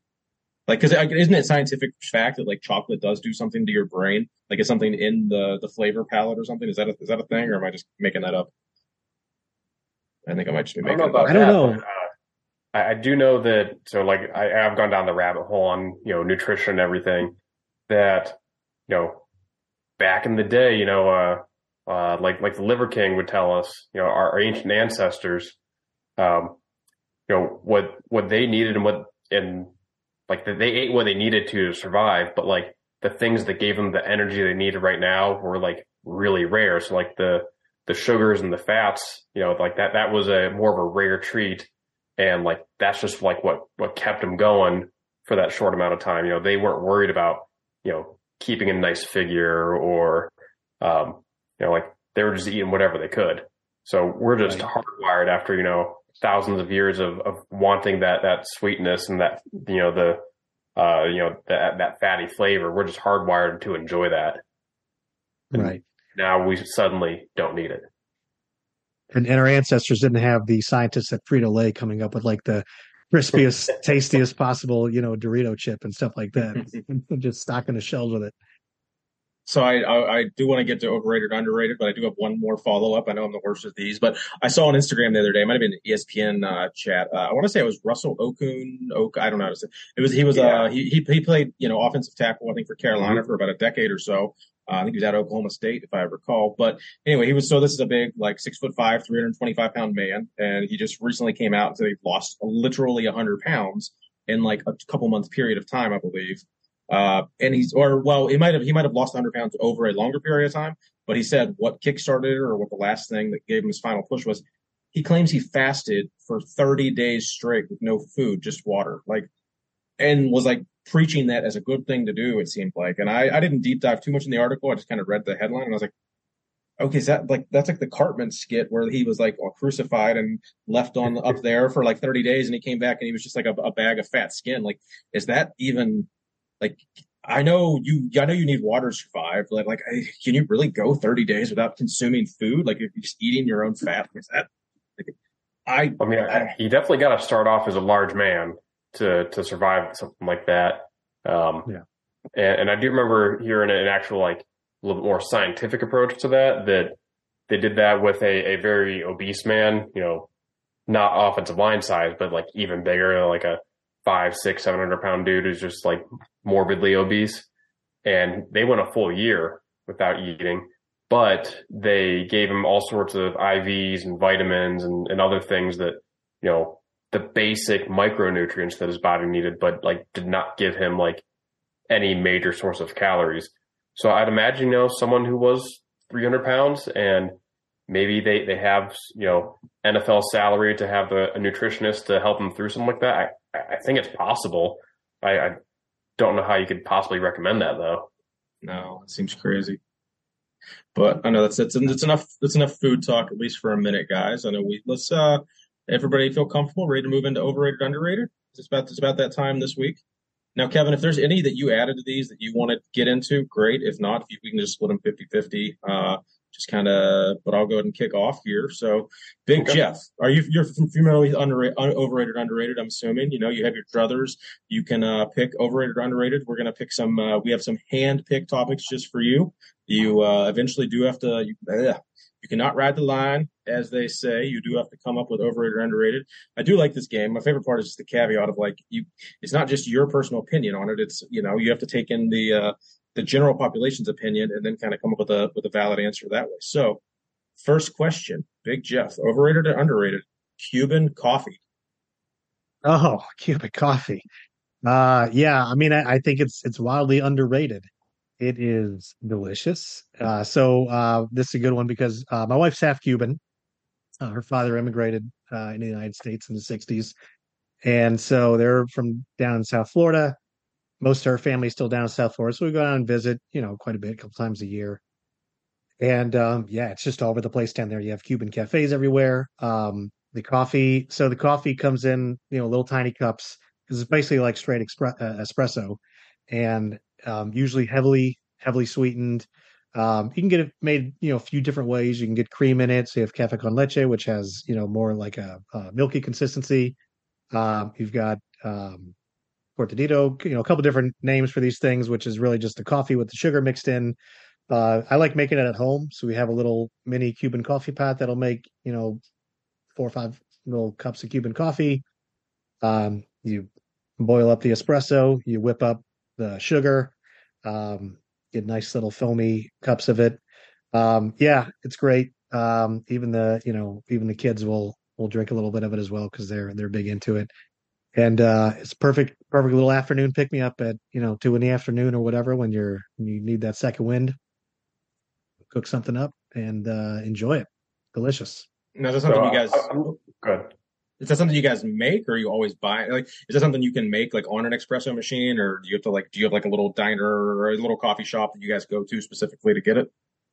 Yeah, um, I wouldn't say we have anywhere around here that we go to specifically to get it because they're just you know have many places like that. There's one or two that come to mind, but um, you can certainly get it at a restaurant. Often we do while we're down there if we're getting breakfast or something.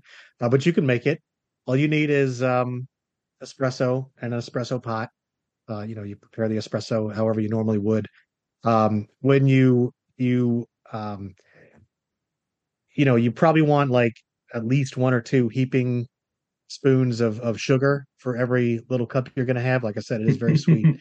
so you you put that in a separate cup, and as the espresso starts to percolate and you get the first bits that come out, you add a little bit of that to the sugar, and you whip it up to where it becomes kind of a um, I don't know what the consistency would be, kind of like a silky, drippy kind of consistency.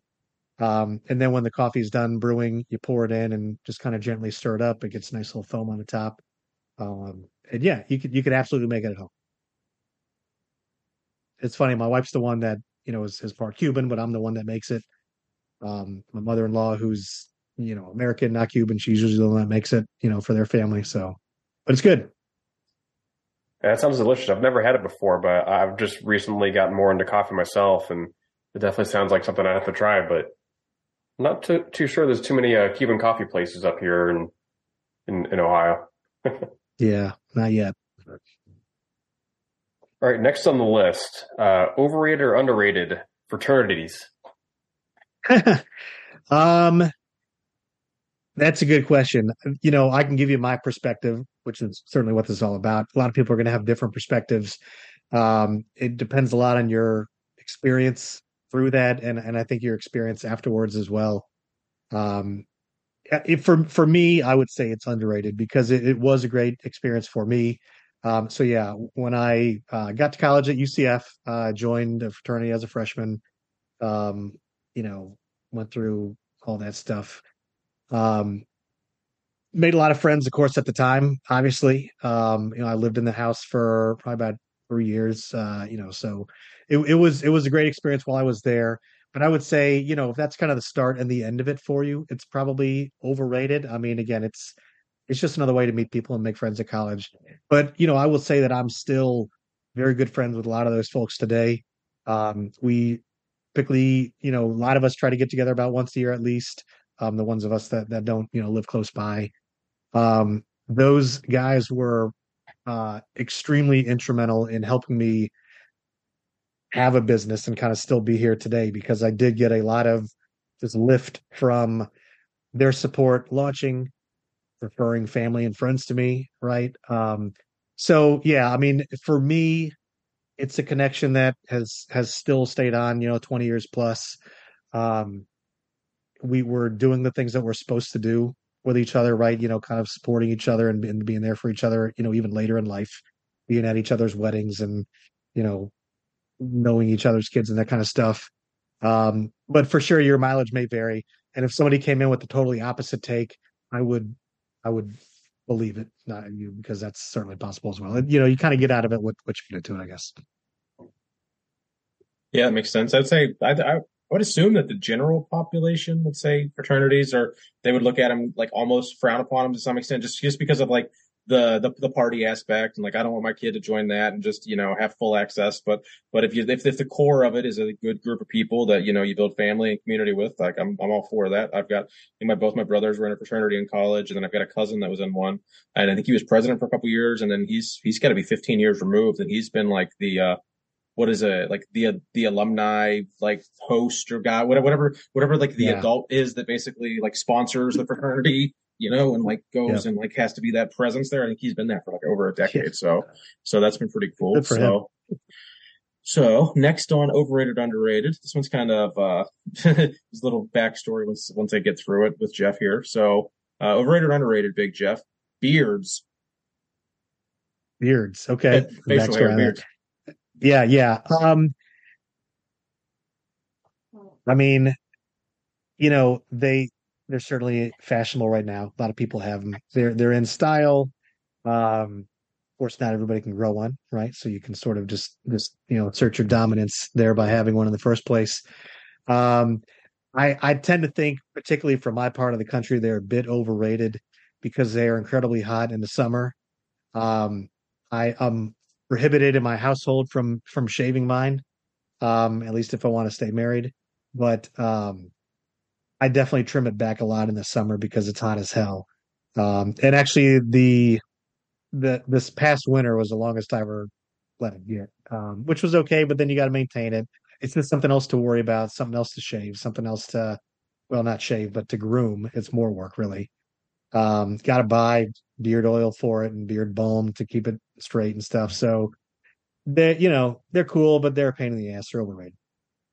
Yeah, I, I, I'm, I'm kind of growing mine out right now. It looks crappy. I have very curly, curly, like coarse hair, so I can put as much product in as I want, and it's just shiny, and then it just like you know curls back up on itself. I just I don't love it, but I don't know. I posted a picture a while ago, and everyone was like, "Oh, bring your beard back."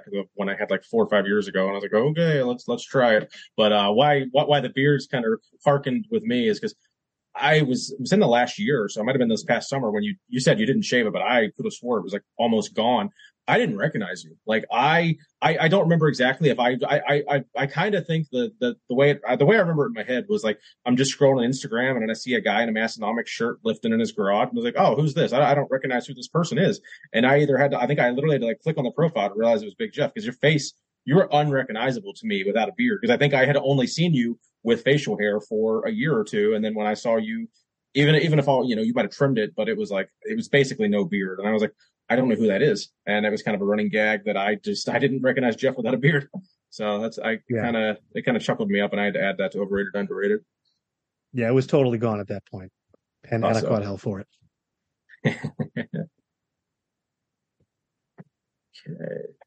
So overrated, underrated, working from home. Overrated, underrated. Oh, yeah. I mean, there are definitely days where I feel like I need an office, especially in the summer when everybody's here and you know kids are doing their thing. You would think they be, would be self sufficient as middle schoolers, but they need you as much as ever. And their friends come over, and you know it's just kind of always something. Um, but you really can't beat it. The the flexibility it provides, again, as long as you can harness that structure and not let it be your downfall. Um, you know, in the past couple years since I started working from home, um, I was able to take my kids to school and drop them off and, and pick them up. Um, you know, I was able to, of course, work out at my convenience, whatever time of day it happened to work for me that day, because I didn't have to drive home or drive to a gym or, or do anything like that. Um, you can control your food a lot better as well. And even just in terms of saving money, you, you get home for lunch more often than you go out and get food. Um, and you know, it's, it's just, it's, it's great. It can consume your life. I work at strange hours sometimes because I was doing something else during the day because I was at home, and then now I'm, you know, I've got I've got to work at nine o'clock at night because there's still stuff to do. But uh, you know, I'd I'd say it's underrated, but I also don't think everybody should do it. I, I think that people like getting into industries and stuff need to be need to be in the office. You know, at times, um, I couldn't imagine starting my career at home or, or even some of the companies I transitioned to. But for me, underrated. Great good. It's uh that's I do I feel like most people wish they would work could work from home. Like I don't I definitely do not have a job I can work from home. Occasionally we'll get like a quote unquote snow day and I we can't go out in the field and you know we might get a paid snow day uh if there's something then I have maybe like two or three days worth of online training I have to do every year so we kind of just bank those for days where we know we can't go out in the field but yeah for the most part I'm I do not have that luxury of having a, a, a a job where I can work from a computer or anything like that. So my, my wife actually works from home. She's had her own business for the past four or five years now and works from home every day. And some days cool. I feel like I am the first person that she's talked to that day. And it's just like, okay, like I'm, I'm, I'm, I'm in the, I'm in the position. I'm coming home. I need, I need to decompress. I've just, dealt with customers all day long, and you know, she's, I'm the first human she's seen in, you know, potentially 12 hours, 10 hours, and you know, it's just like, hey, honey. Uh, so that's all. Do you, do you ever have that with your like where you kind of? I'm assuming it, does your wife work like out of the out of the home? Yeah, she she does. Uh, she's she started working uh, again this year. She works at a school, so she's home now, but she's at work during the school year. And you definitely I can only speak for myself, but you definitely have to kind of supplement your life with other interaction as a result. Um, probably why I'm in the Discord so much, but it's also, uh, you know, setting up lunch with with people, former colleagues, uh, people in your industry, going to networking functions. I'm I'm not the work at home because I don't want to talk to people kind of person. I'm to work at home because it's great for my lifestyle, and then I pursue that interaction that I I desire just outside of the house at you know various various functions and groups and people I enjoy hanging out with. Yeah. So on on my end, uh, I'm an engineer, so most of the time I, I do need to be in the office, hands on, you know, working on things with other people. But uh, you know, when everything shut down with COVID, you know, I, I did work from home for a while, and I, I did like the lifestyle aspect of it, like you said. But um, as soon as we were able to, you know, start working in the office again, you know, we, we kind of slowly worked back into a three day a week, uh, in the office. And then we, um, we were very quickly back into full time there as much as we were, were able to be. And, um, it, we do have the, uh, the luxury of being allowed to work from home when we need to, but, uh, for the most part, we're, we're all back now and it's, it's, it's almost weird when people aren't, uh, uh, working in the office when they when they need to be now. But anyways, uh, so next topic that we have here, this is one that I'm really interested in. Uh, overrated or underrated? Dave Ramsey. There's a there's a saying about Dave Dave Ramsey that he's great for getting out of debt and terrible for everything else. Um, he he sometimes gets a lot of hate from the financial advisor community because he he says I think he says some crazy things sometimes. Um, he has he's he's got you know kudos to him for having a very specific business um, business model, I should say, principles he sticks to, program that you know he is unwavering from. And you know, if I happen to like catch him on YouTube or something, somebody calls in with a question, I pretty much already know the answer. For I know what he's going to say, or he answers. It's like why you even call it in? You you know what Dave's going to say. Um, yeah, I, I think he he sometimes can go off the rails a little bit when it comes to just investing and some of the numbers he uses. I mean, there's wonky stuff I could get into that I won't, but um, you know, he's he's at least popularized the idea of the debt snowball, which um, there's a couple ways you can approach paying off debt. That snowball, that avalanche. One of them, you pay the highest credit card interest rate down first. The other one, you pay the smallest balance down first and work your way from there. I've done the math. It doesn't really matter which one you go with. Just go with the one that makes the most sense for you. And he has popularized that. Um, more people in this country probably need help just cleaning up their balance sheet than they need advanced hands-on financial planning. You know, more people probably need what Dave does than what I do. He's probably underrated for that reason. Um, again, I, I have issues with with some of what Dave does, but um, he's he's probably out there doing a lot of good especially just to get people just to get people out of the hole, man. Just just to get people above water, and then you can move on from there. So, do you have a, a final over or under for Dave? I think he's probably underrated. So, would you say that uh, Dave Ramsey is the Mark Rippetoe of financial planning? Yeah, he probably is. That's that's a that's that's a pretty good analogy, right? He puts you on that debt linear progression, and then uh, you know once once once you're through that, things might need to get a little bit more complicated, a little bit more creative after that. But um, yeah, if if he's your gateway to a better, more well planned financial life, then I'm all for it. All right, let's hit up. Uh, we're gonna go with the sixth and final one here. I think we have we have seven written down. I'm gonna go ahead and cut one just so we're not we don't. I I would love a two and a half hour podcast, but I think Nate would not would love to edit that. So we'll uh we'll go ahead and hit this last overrated underrated, and then move into the uh Big Jeff asked us a question. So Big Jeff, all the marbles are on the line. Overrated, underrated. Investing in a home gym. Mm, mm. You know, I always tell my clients there's a there's a logic side of things and then there's a psychological side of things right? And and the right decision has to come down to the combination of the two right? So the mathematically right decision may not always be what's best for you because there's certain psychological factors we consider. I don't know. Both of you have far bigger and more impressive home gyms than me.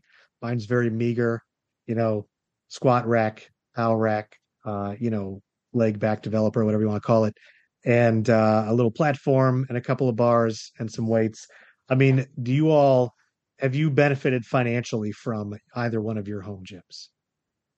Me, uh, in the sense of I flipped weights pre-COVID for like three years. Like I built, I built my entire gym essentially by flipping weights. So like I've, I'm maybe like out of my personal bank account, like our, our joint account, I'm like five hundred dollars. Started off, bought a squat, bought a cheap squat rack, bought some dumbbells, bought a Olympic set, and then I my, my, my this is where my OCD kicked in. Is like I wanted a second Olympic set so I could have more weight, but I couldn't find one that matched, so I had to buy the one that I found, and then I did find one that matched. So then I flipped the one that didn't, and I was like, oh, I flipped this for like eighty dollar profit.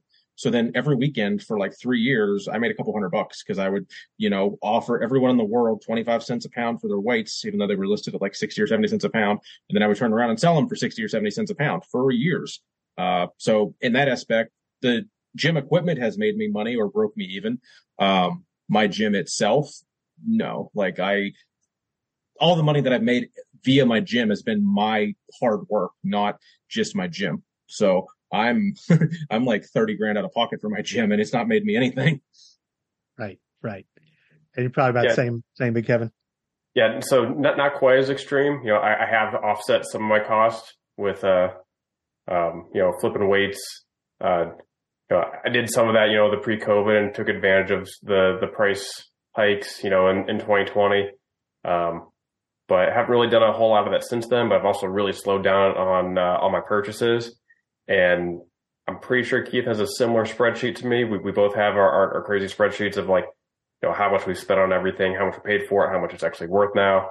And uh, I went and did the math for uh, calculating a, you know, a gym membership and driving to the gym every day for both me and my wife. And right now, if I don't spend any more money on the gym, we'll, uh, we started in 2018, we'll break even on gym membership and gas money in like another two years. Okay. All right. So, so you you've made the case it's potentially logical. So I was going to say it's it's a mm-hmm. financially mm-hmm. illogical move because you're buying, you know, thousands and, of dollars of say, equipment. You could easily if I don't buy anything yeah. else for the next well, right, two years. right. So pro- probably not going to happen. Yeah. So borderline logical, but the psychology element, right? Mm-hmm. Not waiting for equipment. Like I said, I can combine that with working from home. I can work out whatever hour of the day you know works for me. Um easy right? You know again your kids get involved your family gets involved. Uh so definitely underrated for that that element at least based on the psychology. Maybe you know in some fringe cases even even it is a good investment per se but um yeah got to do it yeah, it's been the, the best thing I'm I've ever best decision I've ever made as an adult. I feel is starting a home gym. Like it's just it's yeah. paid off dividends psychologically, if if not financially. So, all right. So this is one of our relatively new segments we're going to move into here. So I've been asking the last few weeks now. I'm trying to been uh, prepared the uh, the guest that was on to uh, come up with some questions for the other host. Uh, I think, you know, we had a couple, uh, this is the third time we're doing this. I had some overrated, underrated, or was it smash or pass last week? And, uh, uh, Kevin had some questions for us the week before that were kind of personal, uh, you know, to ind- individualize that is. So I'm very curious. Jeff said he had a, a litany of things. I think we got a, you know, 20 minutes, half hour we can spend on this or, you know, the most if you want. So what do you got? Yeah, yeah. Well, I got a few. We, we don't have to go through all of them, so I'll just I'll I'll hit you with a couple overrated, underrated, uh, underrated of my own And I'll start with Kevin. So, you know, Big Kevin, this this question kind of harkens back to your conversation here last week, where we mm-hmm. learned that you worked at at NASA and the uh, lab up there in Ohio. And so, uh, I'm interested in your response to this question too, uh, just kind of based on your age and when this group was was most popular. Overrated or underrated? Thirty Seconds to Mars. Oh, that's that's a good one. Um, I, I am a fan of theirs. Um, I, I don't know like I'm a very casual fan of, but like I do like that that genre of music. Um, and I really probably only know a few songs, but like if they came on, I would definitely recognize them. So just because I like them and I don't think that they're super well known, uh, I'm gonna have to say that they're they're underrated. Underrated. Yeah. Yeah. I, I like them. I don't follow them closely either. You know, mm-hmm. they're again kind of in that genre that I can appreciate uh, but kind of were popular at a time when I wasn't digging around for a lot of new music. I had no idea that um, this is how much I know about him. I didn't know that was Jared Leto's band. Yeah, yeah. When when I first when I first saw that, I, I thought that was wild. I'm like, oh, it's like it's kind of interesting. He's getting into acting. He's like he got in like one movie, then he did another one and another one. And I'm like, oh, well, maybe he shouldn't have, but yeah. All right, cool. Uh, Keith, uh, kind of kind of question on a similar vein for you here. Mm-hmm. Overrated or underrated? I'm sorry. Yeah, I said Keith. Overrated or underrated? John Denver. John Denver. Uh so yeah, I mean, yeah, I gosh. I guess overrated just because he has like the one song, you know, Country Roads Take Me Home. But a lot of people outside of West Virginia, I think it's a lot of people in Maryland will claim that like if you listen to the lyrics, he's not actually talking about West Virginia. He's talking about like being in a, uh, a state close by, looking at West Virginia, if I remember right. So I don't know. Was he got like? Uh, there's a few. Uh, I don't listen to any John Denver, so I'm gonna go overrated in the sense that that was before my. I think my grandparents listened to John. Or my, I don't even know my yeah, overrated John Denver. Not a not a fan. I you know I'm not going to go to my way to put John Denver on a playlist, but you know I will listen to Country Roads if I ever hear it on the radio, or you know it just you know harkens back memories of my youth because it's they always played that after a, a West Virginia football victory. They play that song. So, but even in so yeah, I can't ride two horses with one ass, so I'm going to go overrated. So, so do people in West Virginia like that song in general, or or they hate? That yeah, that's essentially like the state song, or at least like. Yeah. So the cool thing about West Virginia is, at least where I grew up, like there's not a uh, there's not an NFL team, and there's only two big colleges. Uh, would be West Virginia University and Marshall. Marshall is like yeah. maybe a tenth of the scale of its like reach as far as like fan base. So like basically 90% of the state all root for one team, like one like sporting team, which is really cool. Like I don't have that in, uh, in New York State, like at all, because there's a few different colleges and everything. And it's just, as a kid, I took that for granted growing. Like I, did, I didn't have, I, I don't, I've never been able to re- recreate that as an adult, uh, having like one team that everyone in the like three surrounding counties are a fan of basically. So, uh, but yeah, he was, that particular song is, that that one individual song is very much underrated. Him as a uh, an overall mm. musician, overrated, I guess. Okay, yeah, that, that, that's funny. I, am going to chime in on that one. Yeah. Uh, uh, I almost think it's the opposite of that. I do love the West Virginia song, but it's definitely overplayed, and but I still love it. Uh, so I still think it's got to be overrated. Uh, but I, I, do think as an artist, he's he's underrated.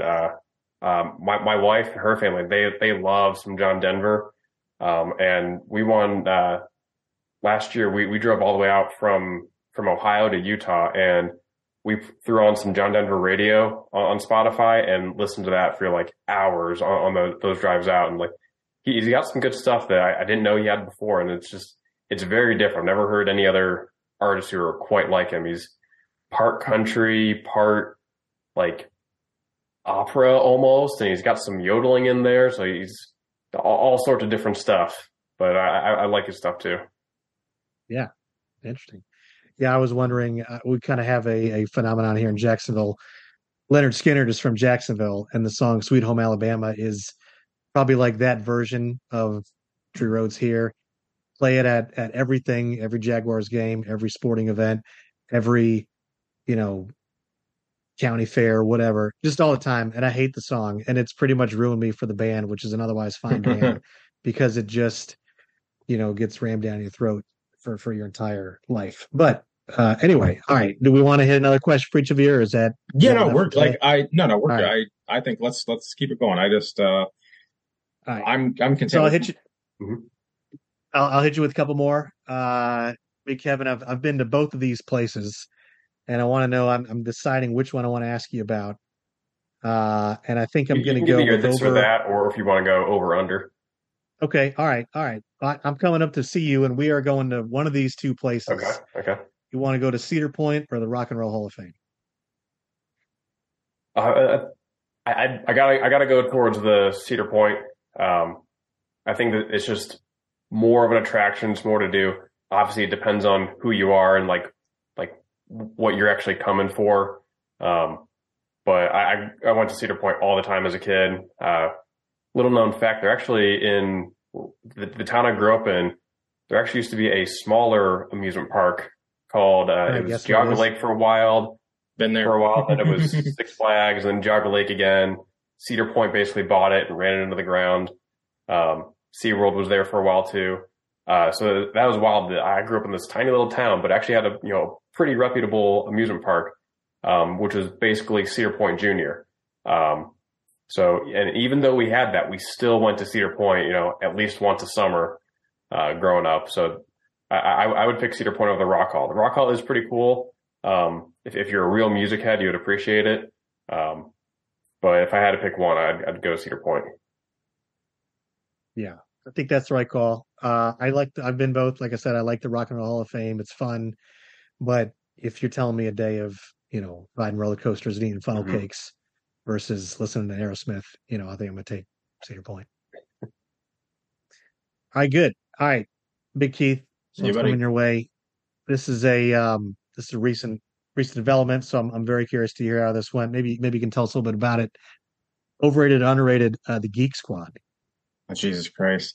So there, this is. I haven't had my. I I did get my phone back today. So uh, my personal phone. I have a work, have a work phone and personal phone. My personal phone uh, the, the battery life. It, it it it fell in water. I was washing dishes and like listening, watching a YouTube the other day. Like this was a few months ago, and it definitely got completely submerged. I was able to get it out, and it, it was fine. It still worked, but like the battery, uh, you know, you can go into Apple the, your settings, and I think my my battery's capacity was down to like seventy two percent or something. So you know, it was dying in like an hour of turning it on, or at least getting down to like low battery mode. So I was just getting really annoying. And uh, I've never I never had a battery get to that point that it was like that bad. So I was like, all right, let's let's you know go to the Google machine. I was like, oh, like eighty bucks and get a brand new battery. Like, awesome. So I uh, I made the mistake of going to Best Buy and going to the Geek Squad instead of going to Apple. Uh, and they had it for I dropped it off Saturday and I got it back Thursday afternoon. So she's like, "Oh yeah, we'll we'll be able to order the battery today. It'll be here tomorrow or Monday at the latest. We'll, we'll get it to you Monday night, maybe Tuesday at the very latest." You know, I show up Tuesday just because I hadn't gotten a call and I just wanted to put a, you know, touch base with someone because they don't even have a number you can call. And she's like, oh, yeah, yeah, sorry, the, you know, it hasn't delivered yet, blah, blah, blah. You know, I let a whole day go by, I didn't hear anything yesterday. I actually called today and ended up getting a 1 800 number and talking to someone and just, you know, probably working from home as a call center person. And he was like, oh, I can send an email out to him and have him reach out to you. And I think it was just coincidence because then like 20 minutes later, I did get an email saying my phone was ready. And then they had the audacity to be like in the email saying, please schedule a time to pick up. And then like the first available scheduled time to pick up with the Geek Squad was like tomorrow at like 7 p.m. And I'm like, no, I'm stopping by on my drive home because I was I was working in Buffalo and driving back to Rochester. Uh, and it just happened to be on my way uh, as I was going back to my office. So I ran in and grabbed my phone and yeah, so now I have my phone back, and I think I had about a hundred missed texts and you know seven missed calls. It was uh, it was a lot to work through. So I'm glad I had my phone back. Uh, I was just I was lucky that I have the luxury of having a a, a personal or uh, sorry a work phone, so I was still able to have full access to Discord and Instagram and Facebook and Messenger. So the, the only people that called me or texted me or ones of people that didn't really just see. I had a story every day saying, "Hey, I, I don't have my phone, so I don't know why you're talking to me on here. I not have my phone." So Sorry to anyone that I didn't get back to in a timely manner. But I will never be going to Geek Squad again. I'll be going to Apple Store directly. So who do they think they are? Yeah. All right. Well, I'm glad you got your phone back. That's working, working again. Appreciate it. All right. Well, I'll go ahead and those are my questions. I'll turn it back over to you. Okay, guys. Well, I guess we'll bring this one on for a landing. Uh, Big Kevin, anything else you wanted to, anything that we didn't cover that you wanted to cover or anything you wanted to mention? I mean, I'll, I'll kick it to you for where we can find you and all that in a minute, but just anything you wanted to, uh, I mean, think you, you think you had a call out to Joey that you were basically going to take over his position, right? That it was just me and you going forward and that Joey was going to uh, Yeah, you know, I think is, it, yeah, I think it just makes more sense. You know, we're, uh, both American based. We, you know, uh, people can't tell our voices apart, so it'll be r- real fun for for everyone to try to figure out who we are. Um, but yeah, so maybe we'll instead of unpaid underrated, it'll be Kevin and Keith's podcast. I like it. I like. I feel that even if we did, like, I don't think we sound. I think we sound somewhat alike, but I talk a lot faster. So, and that's something I've tr- I've been trying to work on that. I know that was like a lot of negative feedback I got in the first couple episodes. I don't know if I've slowed down or not, but I don't know. I'm not gonna I did my best, but I am who I am. So I'm, I, you know, you can only change so much. And it's just, you know, if I'm forcing to talk myself, if I'm, if I'm forcing it, it's just not natural. So however, however I talk, it's just how it's going to be. Uh, what about you, Big Jeff? Did you, do you think we covered everything you wanted to cover? Uh, any, any, any, uh, call outs or shout outs? Anyone you want to talk shit about or any, any, uh, any big, you know, pots you want to stir? Any other I financial Discord? I'm, I'm the most hated man in the Discord, so I just go there and, and air it out. All right. So, okay, guys, this is the Unpaid and Underrated podcast. You can find us on Instagram there. We have a website where all our, uh, if you basically, if somehow you don't have an app that has all the podcasts on it and you want to have a website directly, go to unpaidinternpodcast.com. On there, it's got every episode we've ever done. It's actually got profiles from anyone who's ever been a guest. Uh, it's anyone that's been a host. There's a little bit of, uh, you know, everyone's, everyone's pictures on there. So go check that out. And Big Kevin, where can we find you on Instagram or wherever they want you? To- Kevin underscore RSG underscore 18. Nice. We'll go follow him there. And he's posts a lot of good lifting videos and some good uh, home gym stuff every now and then. But you, Big Jeff, where, where can we find you? And uh, anything, anything you want to plug business related if you'd like? Yeah, well, find me at Dollars and Deadlifts on Instagram. And after you check out the Unpaid and Underrated website, if you want to check my website, it's createwealthfp com. And in fact, uh, this Friday, so by the time this comes out, should have an entirely redone, rebranded website that I'll be talking a little bit more about online as well. Nice. So yeah, go be sure to you find that done by Tommy D Creative. Well, that information is pending, but I'll let you know soon enough. Sounds great. Speaking of Tommy D, uh, I was listening to an older episode here. Uh, it was um, basically they uh, Tanner was uh, one of the hosts was wrapping the other host's knees, and uh, basically they were zooming in on his crotch and saying, "Hey, we're we're we're looking at the Tommy underscore D," and it was just it was a, it was a plot on his, his, Instagram handle. It was it was pretty funny. I just butchered the uh, explanation of it, but you can find me, uh, Big Keith, at Keith Honeycutt seventy three. If you want to follow my Orange Gym, it's the No Whine Cellar. But more importantly, check out Unpaid and Underrated podcast. And uh, ah, you know we just ran out of time to get Big Matt on this week. So, I mean, I just, I don't know what's one of these days we're to have to find, find time to get him on there, but it just wasn't this week. Uh, he's probably to corner us at home at, uh, at the Massenomics meet in July and just be like, get me on the podcast, you sons of guns. But, you know, until then, we'll just have to keep on, uh, trying him. And, uh, with that, we will see you guys next Tuesday.